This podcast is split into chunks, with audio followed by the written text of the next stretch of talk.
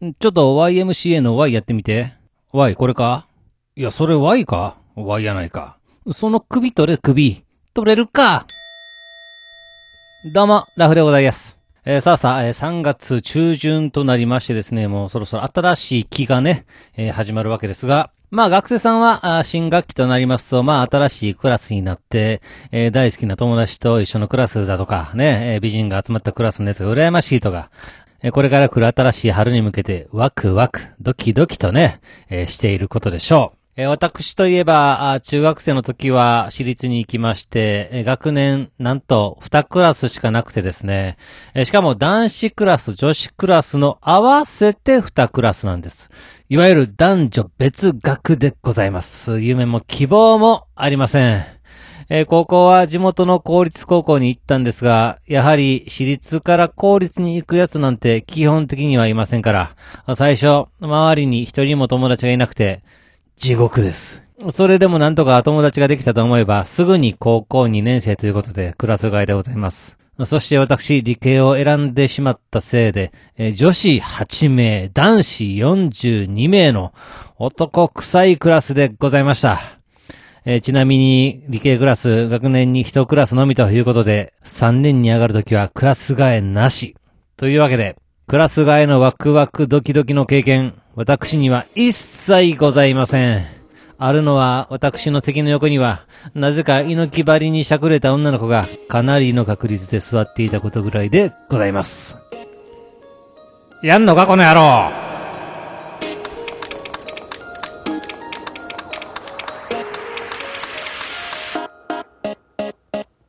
はい、始まりました。一人笑い第100回ということで、えー、この番組はずっと笑っていたい年のスピンオフ番組として私ラフ一人で喋るポッドキャスト番組です。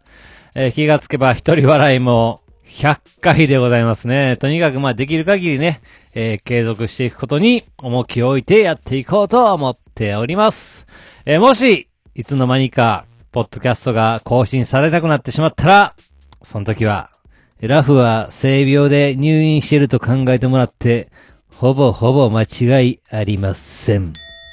で、まあ、ぼちぼちね、4月ということで、私、使ってる手帳が4月始まりのものなんですよ。3月末決算ということで、まあまあ4月からね、新しい期を迎えると同時に、手帳も新しくするというわけなんですね。まあまあ、このデジタルの時代に、えー、手帳だけはアナログ、手書きをしております。で、まあ、使ってる手帳はめっちゃベタなんですが、ほぼ日手帳でございます。いつもロフトで買うんですが、去年は船橋のロフト、一昨年はね、新三里のロフトで、えー、買いました。でね、今年はどこで買おうかいなと、どっか行くタイミングでついでに買えたらいいなと思いましてですね、まあネットでロフトの場所をね、調べてたんですが、なんと、3月13日に亀戸でロフトがグランドオープンするということでですね、よっしゃとね、職場からの帰り道じゃないかと。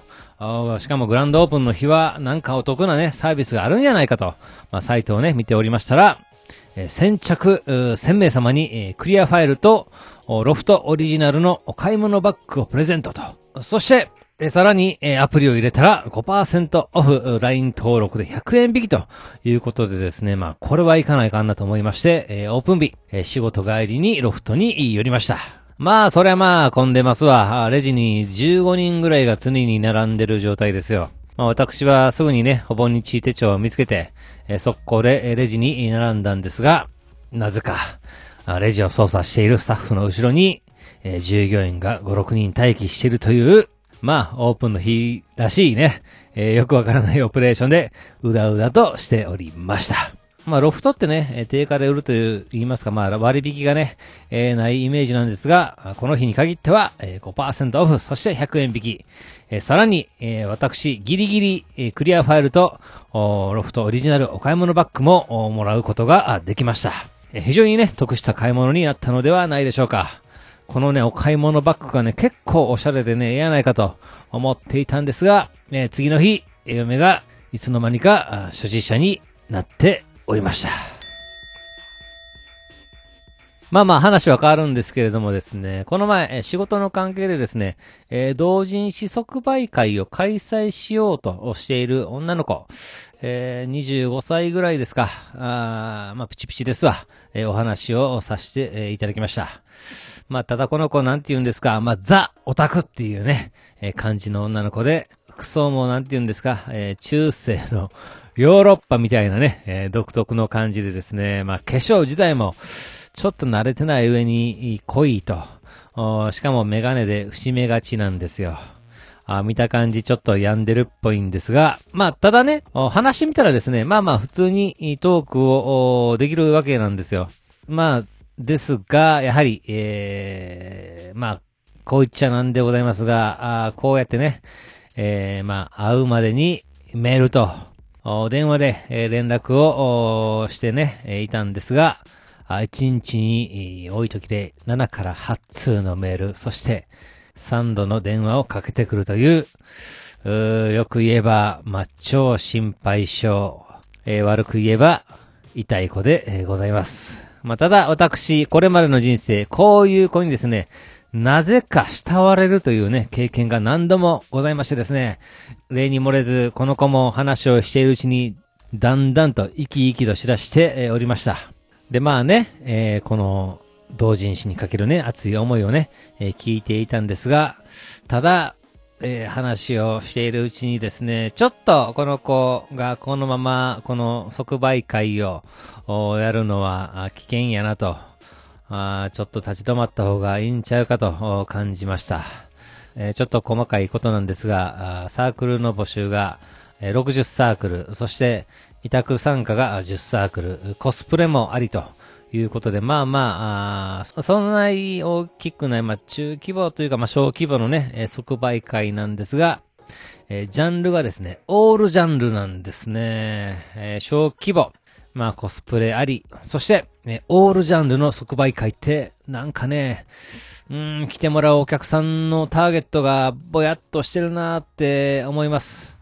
えー、もう今やったら何ですか、鬼滅の刃とか、人気のね、この一つのね、えー、漫画アニメに絞った方が、まあわかりやすくてええんちゃうかと、えー、思ったりします。まあ、ただ彼女は今回初めてイベントをね、えー、開催するということでですね、非常にやる気に満ち溢れてるんですよ。コミュ障っぽいオタクの女の子がね、えー、このイベントによって、もしかしたら、彼女はね、大きく成長するかもしれません。えー、開催予定が7月、7月ということで、す、で、に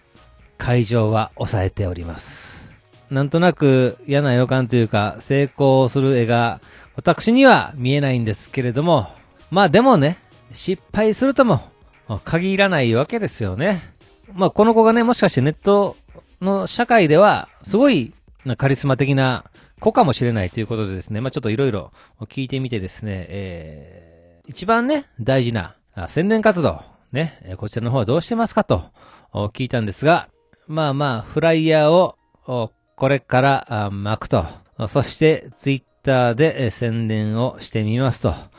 言うてるんですが、彼女が今からやろうとしているイベントの公式ツイッタ